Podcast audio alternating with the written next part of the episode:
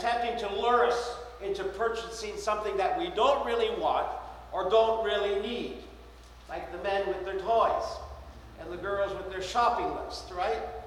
And we're offered this beautiful gift at a great deal, and we're sucked into it. Then we find out it's not such a great deal after all. And when we're offered something beyond our wildest dream, we too, also, too easily wonder what's in it for them. We begin to become a cynic. Anybody a cynic in here? Say, well, this deal is too good to be true. So what are they trying to get from me? And this is called cynicism. And cynicism is an inclination that people are being motivated by purely by self-interest. So we don't trust people. So cynicism leads to a society that is full of mistrust. We don't trust each other. We don't parents. We don't trust our teachers. We don't trust our preachers. We don't trust our politicians. We trust no one. No one.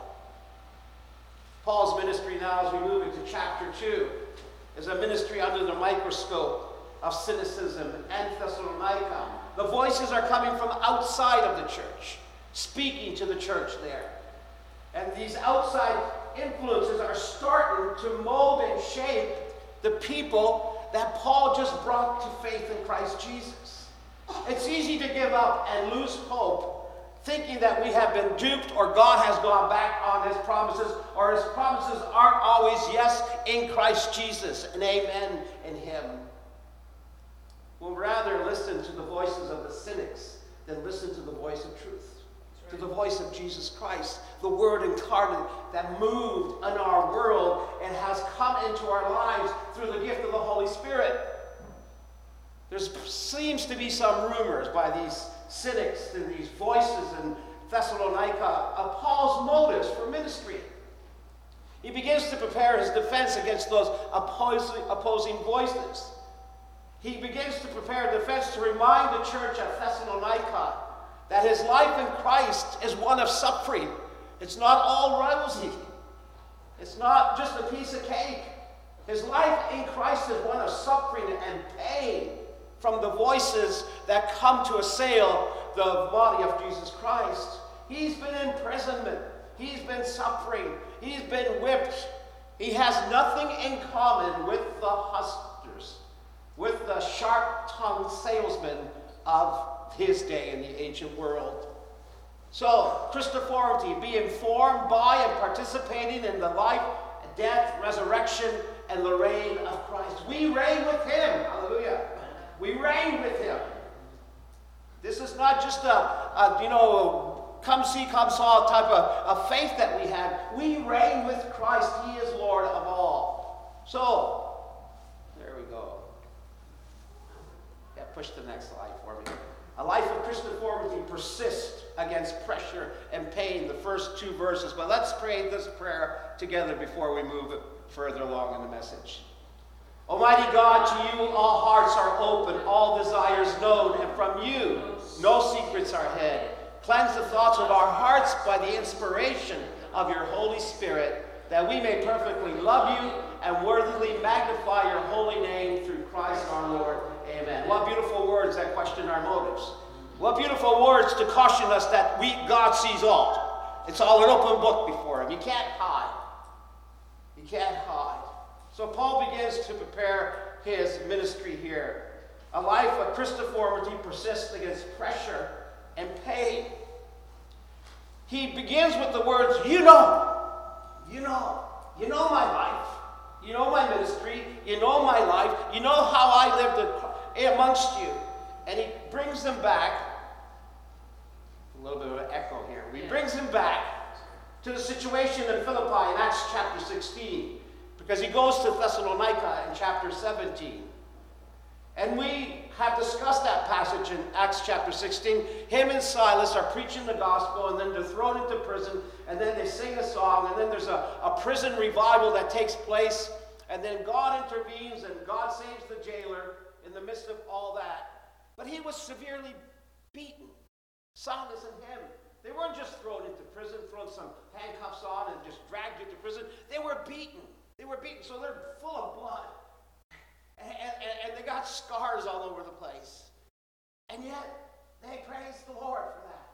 So he says, tells the Thessalonians, you know what happened to us. What do you think? I'm trying to sell you something on a scam and just get through to you so I can make a profit from you? He says, no way. You know. You know my scars, as you know the scars of Christ. And they make their way to Thessalonica in Acts chapter 17. And, uh, and there they, they cause another mini revival to take place. And they're coming after Paul and Silas, and they take off to Berea. And then they pick up Jason. Remember Jason? He's in that story in Acts chapter 17. And, and then they bring him to the prison, or they bring him to the justice there, the magistrate. And they're accused of declaring somebody else as king rather than the Caesar. That's the accusation. That's the gospel. Jesus is king. You reign with him because he reigns over all. That's our position in Jesus Christ. So it's God who led them from danger in Philippi to an even greater risk of coming to Thessalonica, where they turned the world upside down. Do you still believe that God can turn the world upside down for his glory, for his honor, for the advancement of his kingdom. He gives credit to where credit is due. We've been approved not by man, we've been approved by God.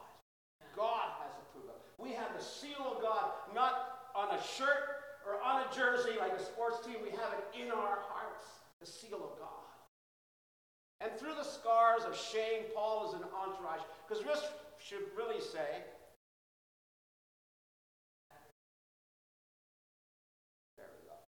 should really say Paul's team. It's Paul's team.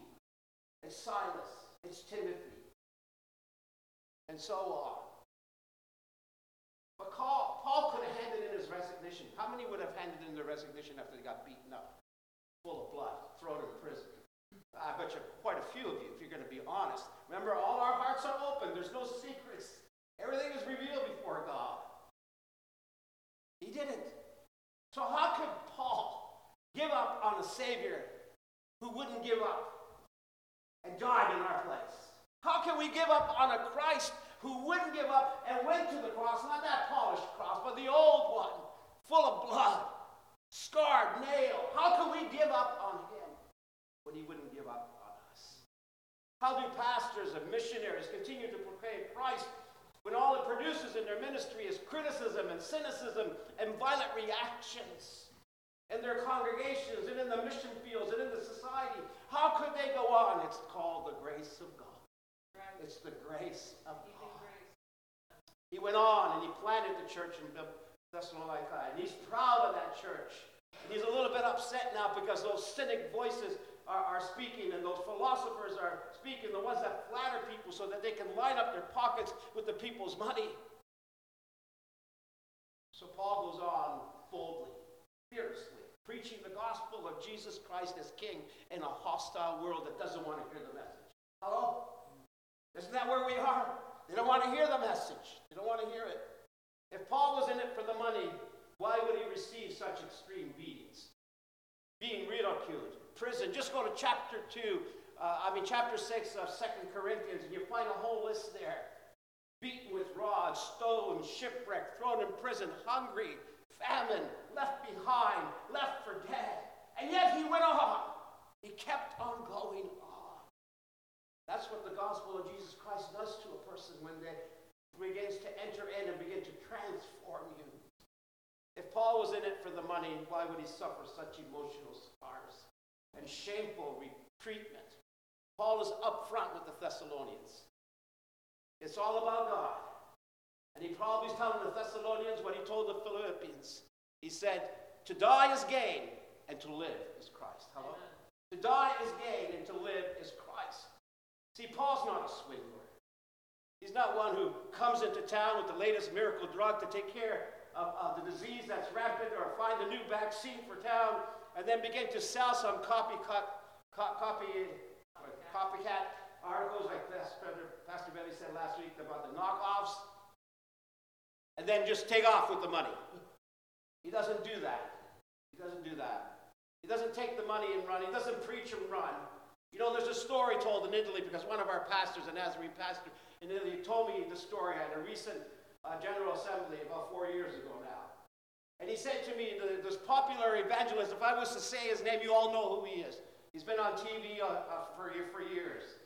He said he went into Italy and the pastors prayed for it, even the ones that really didn't agree with his doctrine and so on, but they got together because they wanted revival in Italy.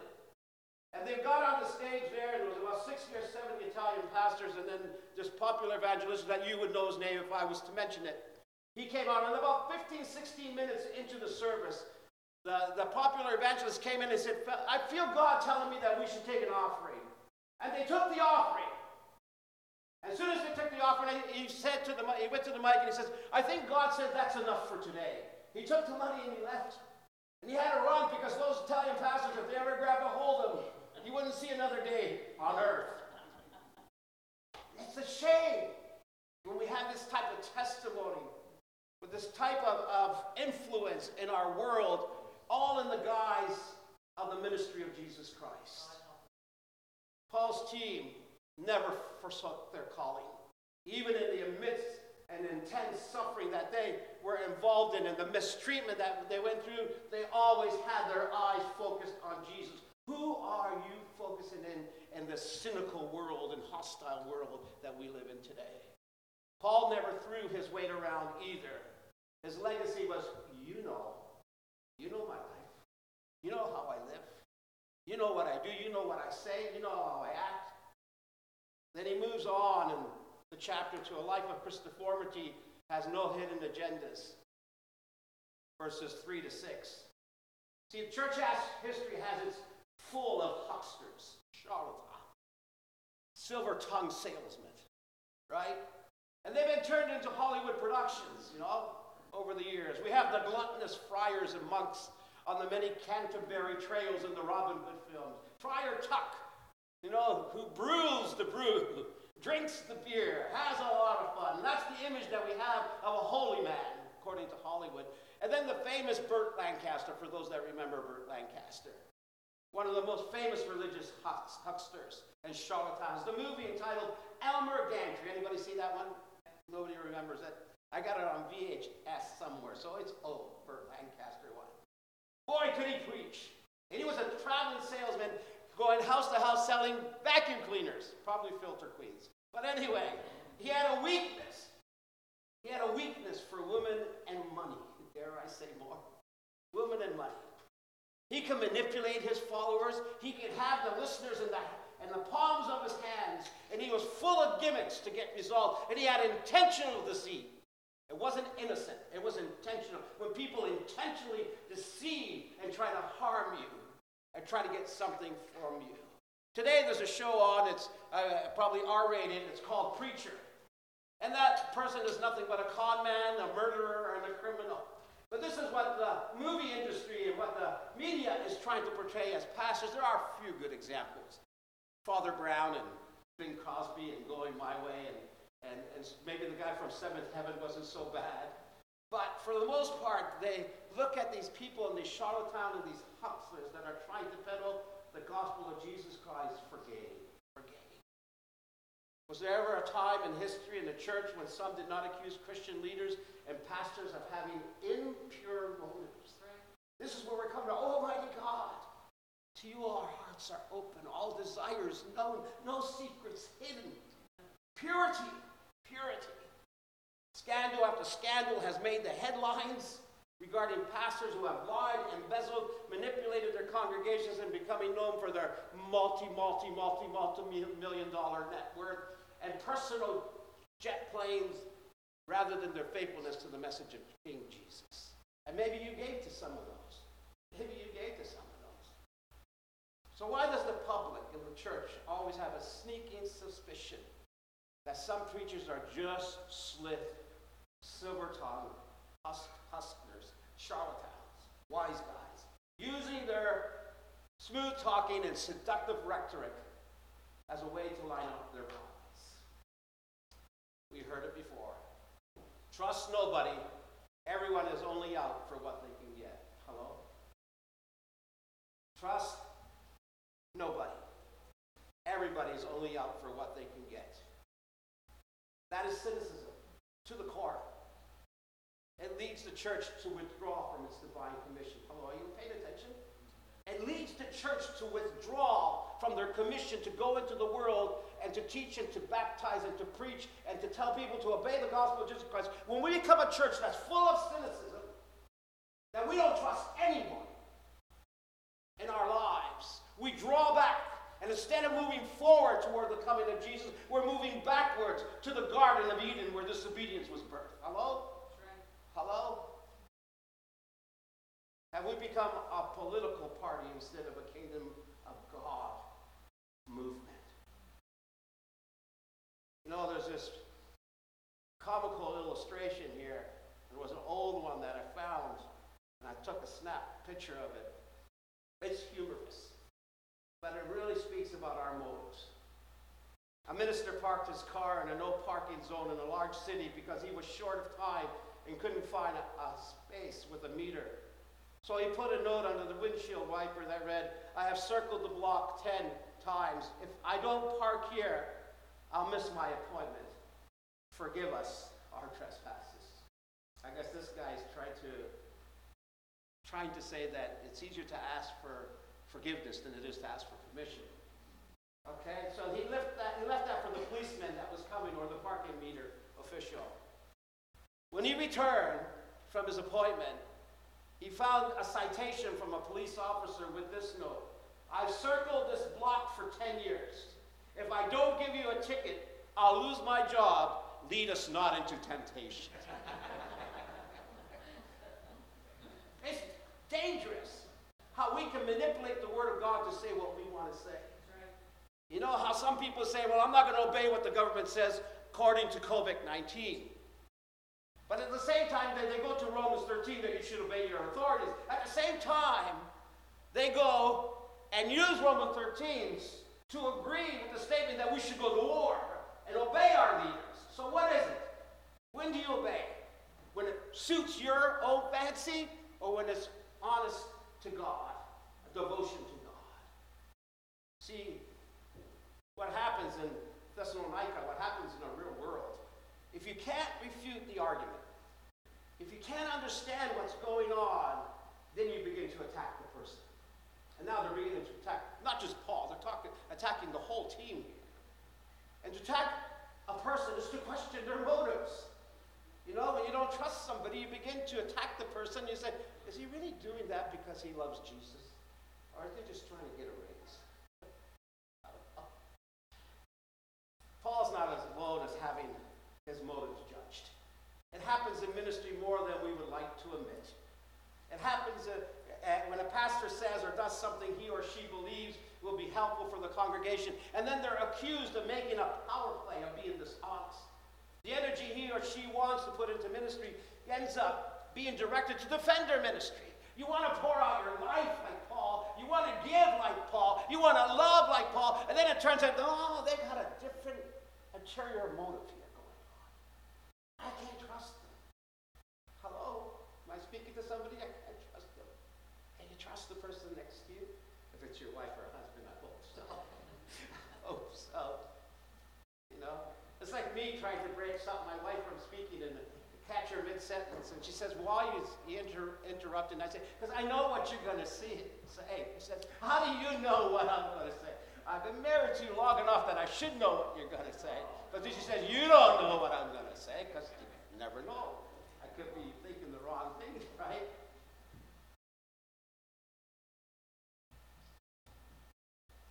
We need to trust each other.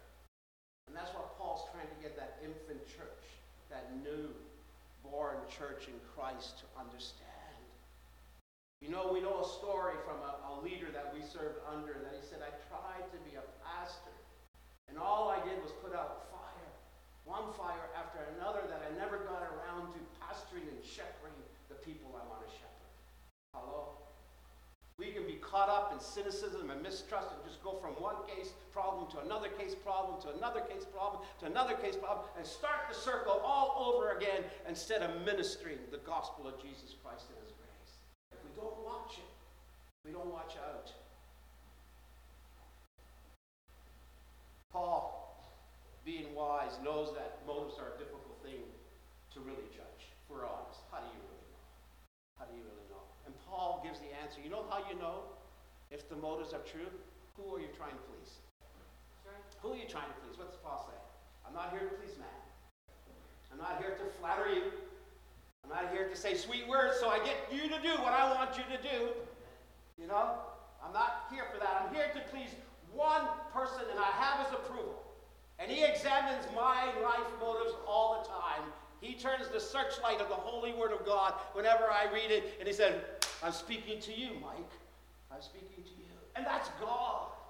God, when the church has become nothing but man pleasers, it's on a downhill slide and has lost the evangelism's power and strength and thrust that God wants to give to us. You can't please everyone. You can't massage everyone's ego.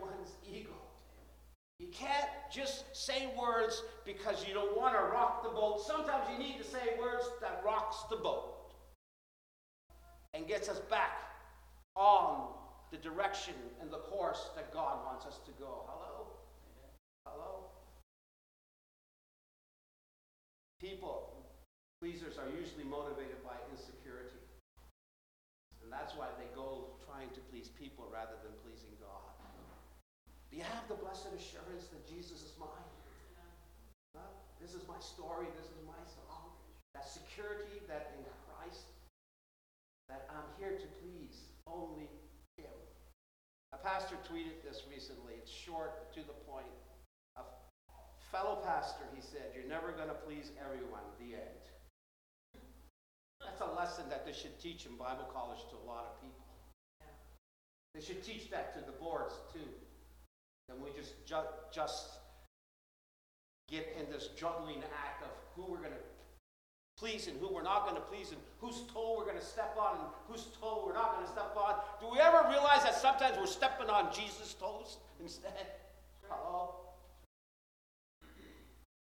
With the explosion of social media in our days, we've seen the fraud, the flattery, the impure motives, the trickery of politicians and business executives and church leaders everywhere.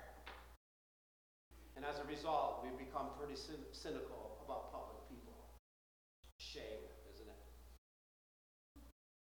People that are motivated by greed, and Paul talks about that. And Paul talks about the Thessalonians earlier on that they were delivered from the spirit of idols and delivered from idols. And idols is greed, greed is idols.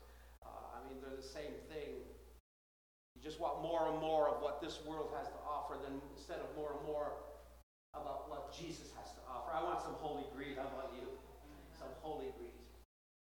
I long to see more of Jesus. Even though I'm officially a senior now and I'm officially senior at Traditions on Thursday, I still am hungry for this word, for what it means, and to see people move in faith, hope, and love. The model church, three ingredients that Pastor Betty brought to our floor and to our knowledge last week.